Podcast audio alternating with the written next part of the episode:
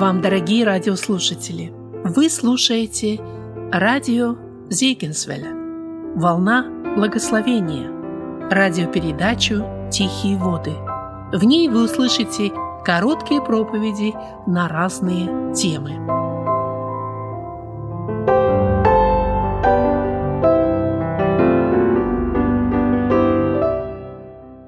Братья и сестры, будьте добры, Откройте, пожалуйста, со мной вторую главу Деяний апостолов. Мы будем читать с вами с 38 стиха.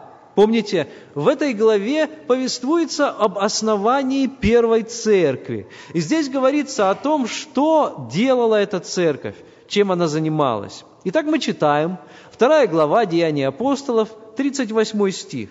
Петр же сказал им, «Покайтесь, и докрестится каждый из вас во имя Иисуса Христа для прощения грехов, и получите дар Святого Духа». Потом мы пропустим несколько стихов, и мы с вами посмотрим на 41 стих. «И так охотно принявшие слово его крестились, и присоединилось в тот день душ около трех тысяч, и они постоянно пребывали в учении апостолов, в общении и преломлении хлеба и в молитвах. Вот здесь вот как раз и говорится в этом отрывке об этих двух заповедях. Они как бы встречаются вместе. Это заповедь крещения. Петр, когда проповедовал в день Пятидесятницы, он говорил, что те, кто по-настоящему желает идти с Иисусом Христом, должны обязательно креститься. А затем те, которые были уже крещенными верующими, будучи в общении с апостолами и другими членами Первой Церкви, пребывали в частности, в хлебопреломлении. Вот об этих двух заповедях мы и поговорим. Вчера утром ко мне постучались двое человек, вернее, они позвонили. А, я сказал детям, чтобы они не открывали незнакомцам, но дети принесли мне рекламку которую при более детальном изучении можно было безошибочно определить, что это свидетели Иеговы. Знаете, у них и бумага такая есть характерная, и рисунки, по которым их можно определить. И, конечно, тогда, когда я прочитал эту рекламку, эту листовочку, этот листочек, я сразу понял, о ком идет речь. Там говорилось, 14 апреля, то есть в понедельник, в этом году исполняется годовщина с тех пор, как Иисус Христос установил Новый Завет в своей крови. И дальше говорилось, приглашаем вас в зал царства. Так называются места поклонения и учения свидетелей Иеговы. Потому что там будет проходить, как вы думаете, что там будет проходить? А? Как вы думаете, друзья, братья и сестры, что у них там будет проходить в годовщину того, как Иисус Христос принял мученическую смерть? Это мы думаем, что вечеря Господня. На самом же деле свидетели Иеговы полагают, что только 144 тысячи избранных, из которых, кажется, то ли 5, то ли 10 человек еще остается живых здесь на земле, потому что уже лимит исчерпан в их понимании в их богословии, имеют достойное участие в вечере. У них вечеря в кавычках проходит таким образом, что люди, собравшиеся в зал царства, передают друг другу хлеб и вино со словами «Я недостоин». Таким образом, практически никто, кроме вот этих оставшихся в живых, несколько там старых людей есть, вот, которые остались в живых, да и то это в основном американцы, из так называемой руководящей корпорации, они участвуют, они достойны но их всего считанное количество людей. Остальные люди приходят лишь на то, чтобы посмотреть на эту церемонию и послушать так называемую библейскую лекцию о том, что же такое воспоминание страданий Иисуса Христа. Сегодня есть много течений, которые извращают суть учения Иисуса Христа. Первые христиане делали не так. Насколько им позволяло время и возможность, всякий раз, когда они находились в общении, они в том числе участвовали в хлебопреломлении. Вы знаете, сегодня мы находимся в мире, когда учение Христа находится под большой угрозой. Множество людей, которые называют себя христианами, не практикуют того, чему учил сам Господь Иисус Христос. А ведь и крещение, и преломление им было установлено как раз в последние дни Его земного пребывания – Это были одни из основных заповедей, которые Он подчеркнуто передал нам. И нам, для того, чтобы соблюдать Его Слово, необходимо в чистоте и святости соблюдать каждую из этих заповедей. Ну, сегодня, конечно, мы знаем об этих заповедях, мы их практикуем, но я хотел бы обратиться к каждому из нас, а знаем ли мы для себя и можем ли мы другим объяснить суть этих заповедей. Поэтому давайте в оставшееся время коротко поговорим о том, как они были установлены, а также каково их значение.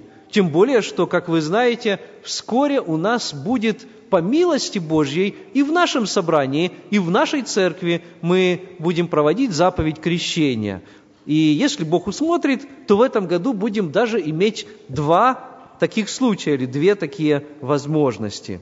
Друзья, мы называем эти два установления Божьими заповедями, мы также называем их обрядами или священнодействиями. Иногда также употребляется слово «таинство». Но хочу предупредить, что это слово на протяжении церковной истории употреблялось по-разному. Среди таких конфессий, как католическая и православная церковь, слово «таинство» приобрело значение передачи Божьей благодати. Люди почему-то стали понимать, что те, кто участвует в крещении или в преломлении, автоматически получают или зарабатывают некую Божью благодать. Я хочу сразу предостеречь каждого, что подобного учения в Слове Божьем нет – Нигде в Писании не сказано, что тот, кто будет участвовать, получит особое Божье благословение. Но и то, и другое является актом послушания, нашим собственным ответом на то, что Бог уже сделал для нас. Различие между этими двумя заповедями заключается в том, что одна из них делается один раз, так в Слове Божьем и написано, один Господь, одна вера, одно крещение – а одна из этих заповедей хлебопреломления столько раз, сколько нам необходимо. Частотность не указана в Слове Божьем. Всякий раз, когда вы собираетесь, говорит Слово Божье, и вы собираетесь с этой целью для воспоминания страданий Христа, вы можете, соблюдая те условия, которые записаны в Слове, это употреблять. Вообще, я хочу предостеречь каждого о том, чтобы мы не смотрели на эти заповеди как на нечто магическое. Я поясню, в чем дело. Помните, был такой человек по имени Ян Гус. Ян Гус жил в Моравии, э, там, где сегодня находится Чехия. И вот он принял мученическую смерть в средние века за проповедь Евангелия. А ведь он был католическим священником – Перед тем, как его сожгли на костре, его подвергли определенного рода наказанию или экзекуции. Католический суд сказал, что так как его пальцы касались причастия, а причастие является святым, то он должен очистить себя от прикосновения к этой святыне. И вы знаете, что с ним сделали? Ему обрезали подушечки пальцев перед тем, как сжечь его на костре – они думали примерно так.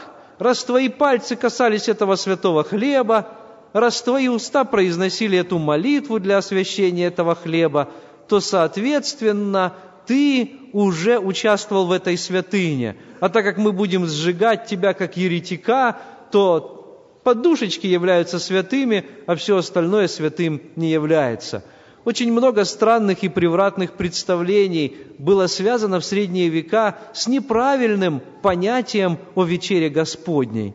Люди думали, что это действует ну, наподобие какой-то магии. Если священник произнес определенные слова над чашей и над хлебом, то они автоматически уже превратились в тело Иисуса Христа – и, соответственно, тот, кто их съел, даже если это самый глубокий грешник, может стать святым. Но это, конечно, неправда. Священное Писание говорит о том, что сердце наше должно быть освящено, что там должны быть помазаны косяки двери сердца нашего кровью Агнца, непорочного Иисуса Христа. И вот только тогда эти заповеди будут действовать для нас – вы знаете, в чем еще сходство этих заповедей? В том, что и первая, и вторая указывает на смерть Иисуса Христа.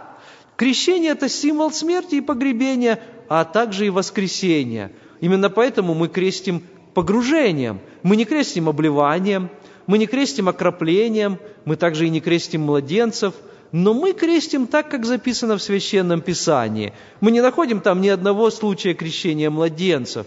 Мы находим, что все люди, которые крестились в Писании, получали крещение в зрелом возрасте. Почему это так? Неужели Господь не хочет благословить детей? Напротив, Он говорит, пустите детей приходить ко мне и не препятствуйте, но ибо их есть Царство Небесное. То есть дети уже имеют Небесное Царство. Друзья, те люди, которые говорят, что якобы если ребенок умер до крещения, то он попадет в ад, попросту не знают Писания. Повторяюсь, Христос говорит, что таковых есть Царство Небесное – Ребенок, который еще не различает добра и зла, правой руки от левой, он еще не мог принять сознательное решение о том, чтобы следовать за Христом, его уже Царство Небесное. Если вдруг его путь здесь преждевременно, как некоторые люди говорят, закончится, если он умрет, то Христос говорит, что таковых есть Царство Небесное, не стоит опасаться, что некрещенный ребенок якобы попадет в ад. Такого учения в Священном Писании нет. Но Писание говорит о том, что только верующий человек может креститься. Если веруешь от всего сердца, то можно, говорит таким образом, а, говорит таким образом Филипп тогда, когда он вместе с Ефиоплянином продолжает свой путь, объясняя ему священное Писание. Если веруешь, если есть вера, вот те, кто уверовали, написано в Слове Божьем, те и крестились. Именно поэтому мы тщательно проверяем, чтобы человек, который подает заявление на крещение, подавал его не потому, что время пришло, не потому, что он вырос физически, не потому, что пришло время заключать брак – все это неплохие причины, но они никакого значения в духовном плане не имеют. Самое главное, определился ли человек, кому служить. Помните, как Иисус Новин сказал, решите ныне, кого вы будете служить. Или богам вот этой земли, или Господу. Вы не можете служить двум господам. Вы должны определиться.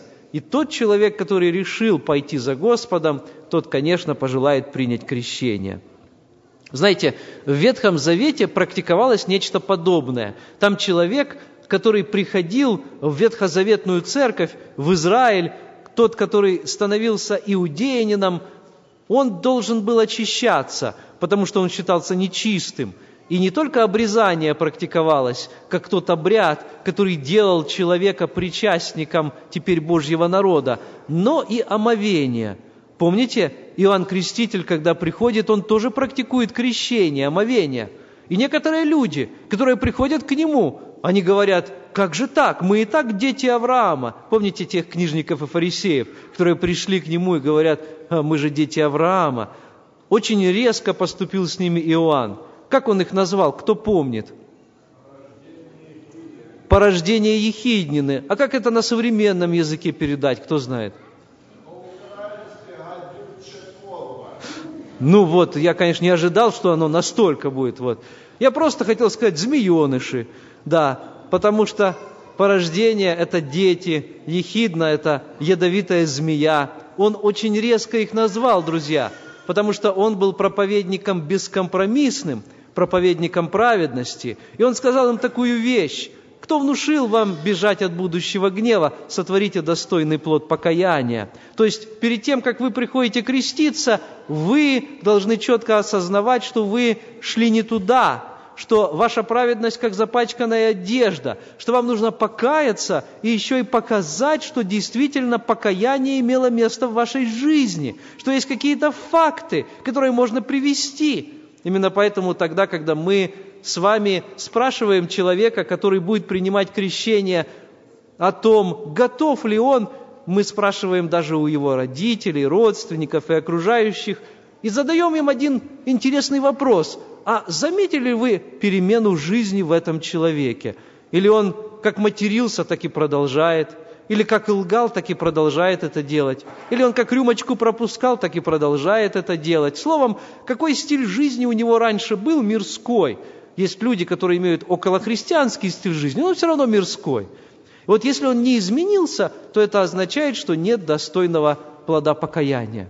И вот те люди, которые пришли тогда к Иоанну Крестителю креститься, они говорили, мы же дети Авраама, а Иоанн говорил, вы знаете, если Богу будет угодно, Он и из вот этих камней, из голышей, из булыжников, которых вода Иордана сделала округной, Он, Господь, из этих камней способен произвести детей Авраама.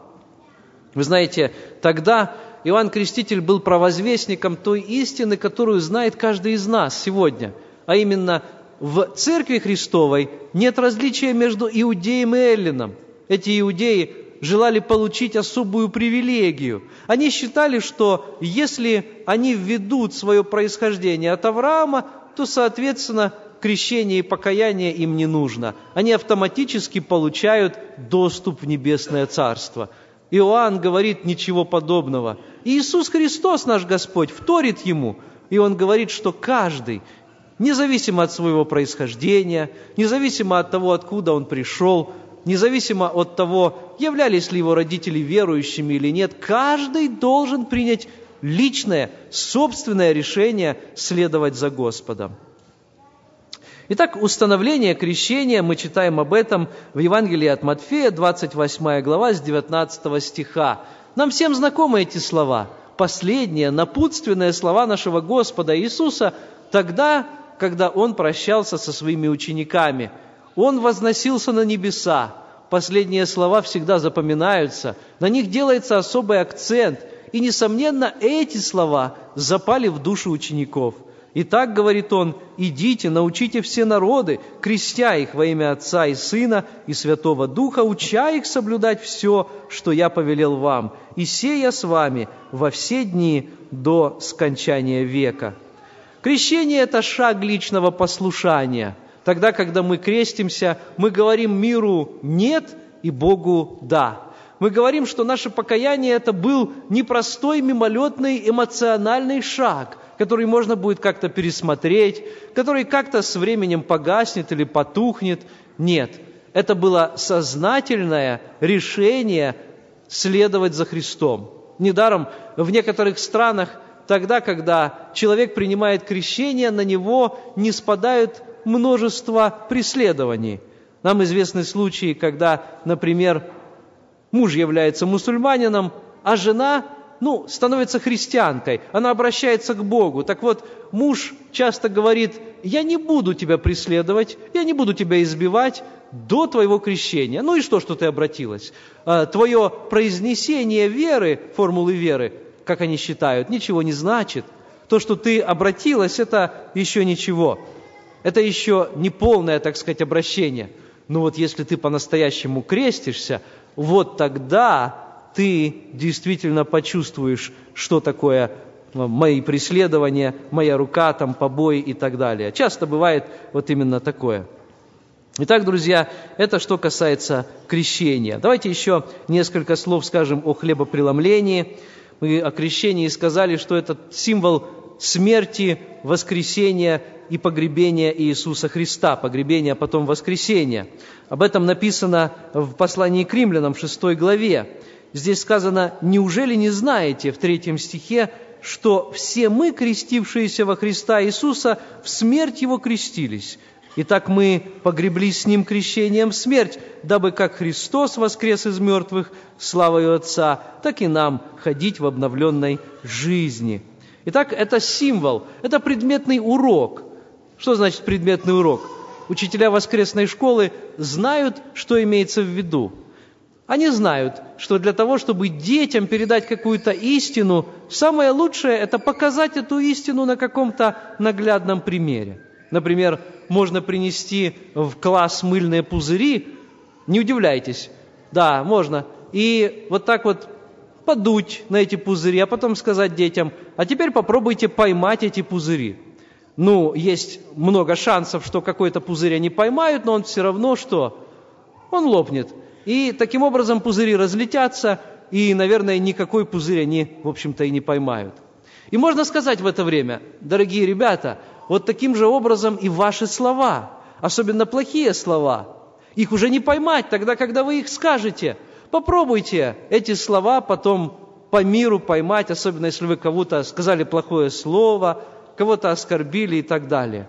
Вы захотите загладить свою вину, вы захотите забрать свои слова обратно, вы захотите извиниться, и все это будет правильно, но последствий вы уже не исправите, так же, как вы не сможете поймать все эти мыльные пузыри. Это пример предметного урока. Так, на наглядном примере на том, на что дети могут понять, можно показать то, что они должны выучить. То же самое делает Господь и с нами. Он дает нам такие заповеди, чтобы мы видели, что с нами произошло. Они... Через крещение Господь говорит нам, ты соединился со, Христ... со Христом подобием крещения. Он умер, и ты умри для греха. Он был погребен, и мы тебя погружаем тоже – Именно поэтому употребляется слово «баптидзо», что означает «погружение». Именно поэтому мы с вами баптисты, так мы называемся, и мы погружаем людей в воду. Это не просто нам так понравилось, так интереснее, может быть, да, вот полностью человека погрузить, а потому что это действительно символ погребения. Так человека хоронят, вот так вот он назад ложится в гроб. Таким образом и Христос был положен, положен в гроб. И мы опускаем человека в воду таким же образом. Но это еще не все. Конечно же, человек не остается в воде, Христос не остался в гробе, и слава Богу за это. Христос воскрес, и также и человек, когда мы его крестим, он поднимается, он восстает из воды, он восстает, потому что новую жизнь даровал ему Христос. Он воскрес, написано, для обновленной жизни. Он отождествился со Христом. Он соединился с Ним не только подобием смерти, погребения, но самое главное – подобием воскресения. Итак, друзья, моя последняя мысль будет о установлении заповеди хлебопреломления. Для того, чтобы эту истину мы не забыли, крещение всего лишь один раз в жизни делается, Господь установил преломление хлеба. Мы читаем об установлении этой заповеди в Евангелии от Матфея, в 26 главе с 26 стиха. «И когда они ели, Иисус взял хлеб и, благословив, преломил, и, раздавая ученикам, сказал, «Примите, ядите, сие есть тело мое». И, взяв чашу и благодарив, подал им и сказал, «Пейте из нее все, ибо сие есть кровь моя, Нового Завета, за многих, изливаемая во оставление грехов». Был Ветхий Завет, который был установлен от, вот тогда, когда говорил здесь первый брат, во время книги «Исход», во время исхода, простите, израильтян, тогда, когда была написана книга эта тоже, в 24 главе там тоже написано, что тогда, когда они были выведены, то было взято жертвенное животное, часть его крови была излита на жертвенник, на алтарь, а часть крови попала на народ. Ею Моисей окропил народ, и был заключен Ветхий Завет. Новый Завет был заключен в крови Иисуса Христа. Завет – это договор. И для того, чтобы мы помнили условия этого договора, для того, чтобы мы помнили цену, за которую мы искуплены, установлена эта заповедь в одной из церквей, в которой мне, э, о которой, вернее, мне пришлось слышать, заповедь эта исполнялась каждую неделю. И вот было там такое, что уже во время объявлений приходит собрание к концу, вот примерно как у нас, и в это же время каждую неделю раздается хлебопреломление, и каждый получает преломление и быстренько употребляет его в пищу. Но я бы сказал, что это не совсем хорошая и благоговейная практика, Потому что эти люди настолько привыкли к ней, что уже забыли, четко не могли объяснить о ее значении. В других же церквах, может быть, раз в году или два раза в году это практикуется. И тогда тоже забывается это значение. Я думаю, что нам важно сохранять то, что есть у нас. Каждый месяц мы совершаем эту заповедь. Грядет и в новом месяце, в апреле, это время. Правда, это будет я напомню, не в первое воскресенье месяца, а в Страстной четверг, 17 числа. Мы соберемся все здесь, по Божьей милости, в 7 часов вечера, и будем иметь это общение именно тогда, когда сам Христос установил эту заповедь, которая смотрит на прошлое, на ту жертву, которая была, на настоящее, чтобы мы оценили наши сегодняшние отношения с Господом, да испытывает же себя человек – И на будущее смерть Господню возвещаете, доколе Он придет. До Его пришествия мы будем практиковать эту заповедь. Слава Господу за то, что Он дал нам эти установления. Давайте серьезно к ним относиться. И самое главное, чтобы наше сердце и тогда, когда мы принимаем крещение, и тогда, когда мы принимаем хлебопреломление, было в правильных отношениях с Ним. Потому что не правильность обряда обеспечивает его исполнение, а правильность нашего положения в Господе. Аминь. Давайте помолимся.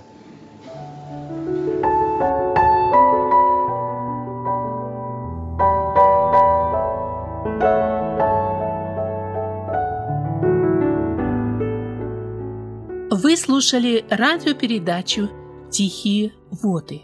Радио Зегенсвелле, «Волна благословения», город Детмал, Германия. Дорогие радиослушатели, мы желаем вам Божьих благословений. Слушать радио, познавать Бога.